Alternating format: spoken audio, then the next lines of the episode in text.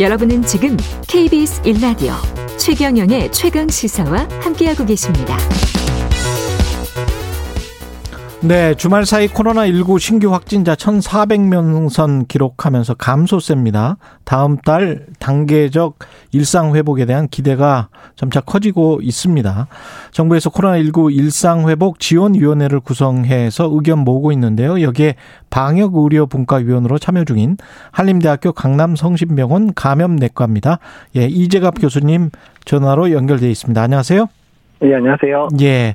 확진자가 다행히 감소세입니다. 네, 예. 예. 어떤 요인이 작용했을까요?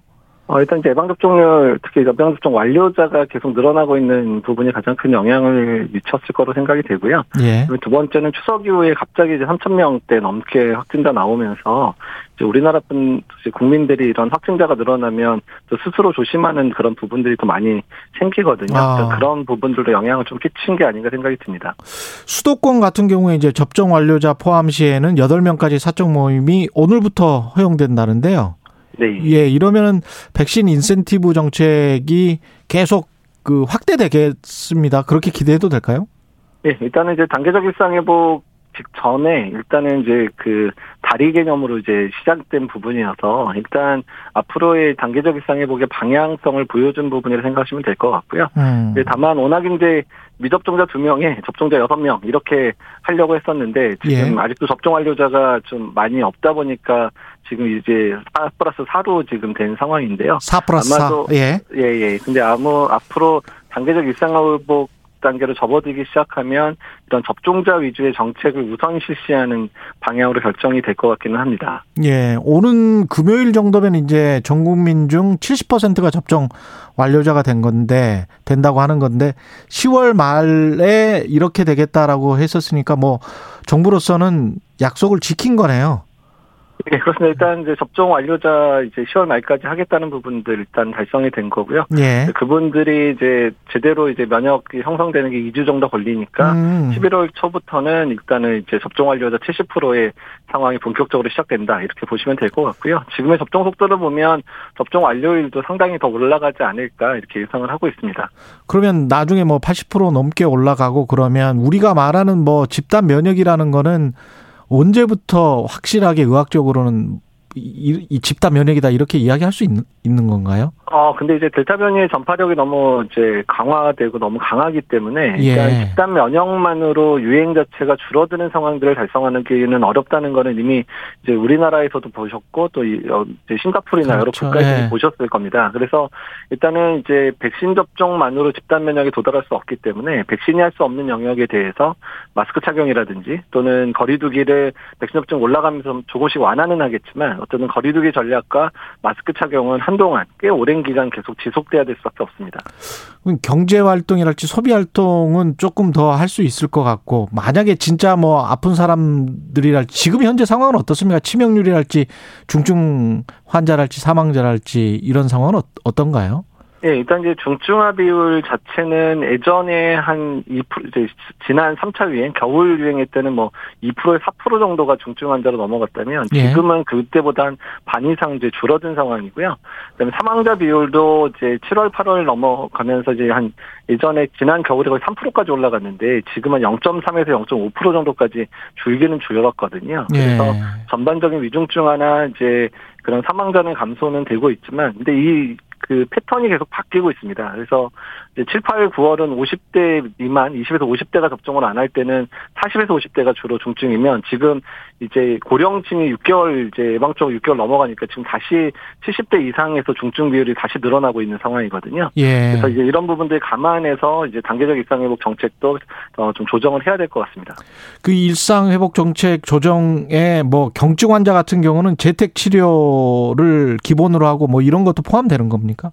예, 의료 체계 전반에 대한 이제 그 개편 작업들도 이제 본격적으로 일어날 건데요. 음. 일단 우리가 일상적으로 이런 호흡기 감염 환자가 진료받았던 이제 패턴으로 장기적으로 넘어가겠다는 가정하에 첫 번째로 생활치료센터 입원보다는 재택치료를 강조하는 분야부터 시작이 될 것 같고요. 이제 이미 이제 시작이 됐다고 보시면 될 것 같습니다. 예.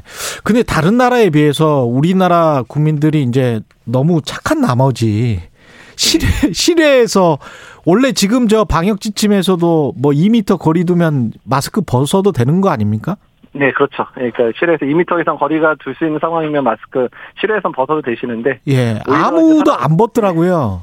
제가 네, 어제 눈치가 많아서 그런 것 같긴 그렇죠. 예, 네, 제가 어젯밤에 아니 어제 아침에 그 산에를 갔었는데 네. 정말 한적한 산이었는데 다 쓰고 있으니까 저도 어쩔 수 없이 썼거든요. 아, 예, 예. 이거 어떻게 어떻게 해야 되죠? 실외에서 마스크나 공원, 산 같은 경우는 2미터 정도 거리면 그냥 자율적으로 벗어도 되는 거죠. 거기는. 네, 그렇습니다. 현재 규정에도 벗어도 되는 상황이기 때문에 이제 예. 사람들이 오손도손 모이는 상황이 아닌 상황에서는 마스크 벗어도 되고 특히 고연령층 같은 부분들은 그런 산행이나 이럴 때 마스크 쓰면 오히려 호흡이나 이런 데 문제가 생길 그쵸. 수 있어서 어지럽게 수도 있기 때문에 일단은 이제 그런 숨이 차고 이럴 때는 사람들 없으면 당연히 마스크 벗으셔도 됩니다. 다만 이제 우리나라 내에서 강조될 거는 실내에서 마스크 착용은 지금보다 더 엄격하게 더 강조를 해야 되고요. 예. 실내에서의 마스크 착용 은 점진적으로 이제 풀어나가는 방식으로 가야 될 것 같습니다. 그 실내에서 같은 경우에 가령 예를 들어서 뭐 스튜디오에 둘 다뭐 어, 접종자 접종 완료자다. 네, 예. 아주 시- 실리적으로 제가 질문을 드립니다. 예, 예. 그런 거 같은 경우는 어- 어떻게 마스크를 벗어도 되는 거 아닙니까? 근데 이제 사실 도파 감염의 문제들이 있기 때문에 예. 일단은 한동안은 실내에서는 마스크 착용을 이제 접종자로 하더라도 계속 착용하는 형태로 가야 되고 이건 이제 우리나라뿐만 아니라 외국 사례도 다 그렇게. 하고 있는 상황이고 예. 오히려 환기 부분을 더 강조할 필요가 더 있습니다. 실내에서. 환기. 예. 예, 예. 그 어린 친구들 같은 경우는 16세, 17세 청소년 임, 임신부 같은 경우도 오늘부터 백신을 맞게 되는데요. 네, 예. 이거는 어떻게 평가하세요? 접종 이익이 뭐 크지 않다라는 그런 사람들도 있는데. 일단은 이제 접 종 이익이 그러니까 20대 이상에서보다는 접종 이익의 수- 그 차이가 조금 덜할 수는 있지만 접종 이익은 당연히 있고요. 그러니까 미국 자료를 보더라도 예방 접종을 안 한 이제 청소년하고 예방 접종을 한 청소년을 보면 입원율이 거의 10배 차이가 나거든요. 예. 그래서 일단 예방 접종을 하는 것 자체가 질병 예방 그리고 중증화 예방뿐만 아니라 또한 학생들이 학교에서의 수업을 좀 더 원활하게 할 수 있는 측면들도 있기 때문에 사회적 비용까지 고려해서 일단 예방 접종을 조금 더 이제 권고하면 좋지 않을까 이렇게 하- 생각을 하고 있습니다. 예. 그 부스터샷 같은 경우는 다 정리가 됐습니까? 얀센 접종자도 맞기로? 어, 일단 양생 접종자 접종에 대해서도 이제 조만간에 결정이 될 것 같은데 아마 결, 이제 접종하는 거를 결정이 될 것 같고요. 일단 아마 우리나라 내에서는 이제 mRNA 백신으로 이제 부스터샷을 하게 되지 않을까 생각해서 거의 결정이 된 상황으로 보고 있고요. 예. 그다음에 나머지 백신들도 일단은 현재 6개월 이상 지난 고위험층부터 시작을 해서 추후에 이제 젊은 연령층에서의 그런 그 돌파 감염이나 중증화 비율을 보고 나서 이제 젊은 층은 이제 몇 개월 단위로 할 건지에 대한 부분들도 조만간에 결정을 할 것 같습니다. 그 시중에 그 떠도는 소리 있지 않습니까? 백신 접종 후에 네. 그 아주 좀 아픈 분들은 원래 건강했던 분들이고 네. 그리고 뭐 별 이상 없는 분들은 좀 몸이 허약하고 그 뭔가 면역 체계가 문제가 있는 분들이다. 뭐 이런 그 이야기는 믿을 만한 건가요? 어떻게 보세요? 어, 그뭐 연령별로 젊은 층이 좀 더 반응이 가- 좀 자주 나오고 강하게 나온다 이런 거는 이제 그거와 맞는 얘기기는 한데요. 예. 같은 연령대에서 뭐 증상이 심하냐 아니냐는 사실 증상에 대한 주관적인 게 증상이라는 게 아. 주관적인 게 많기 때문에 예. 그래서 동년배에 특별하게 그런 기저질환이 없는 분들은 뭐 증상 유- 유무와 상관없이 항체나 이런 건 비슷하게 생긴다 이런 보고들은 있습니다. 예, 알겠습니다. 0411님은 안 쓰고 다니면 속으로 욕했는데 바뀌었군요. 몰랐네요. 그래도 전 쓸 거임. 이렇게 말씀 하셨습니다. 야외에서도 실내에서도 막 쓰고 다니시는 분들이 많아서 저는 약간 좀 답답하다 뭐 이런 걸 느꼈는데 계속 쓰겠다는 분들이 많으시네요. 예. 예, 예. 감사합니다. 말씀 감사하고요. 지금까지 한림대학교 강남성심병원의 아, 감염내과 이재갑 교수였습니다. 고맙습니다. 예, 감사합니다. 예.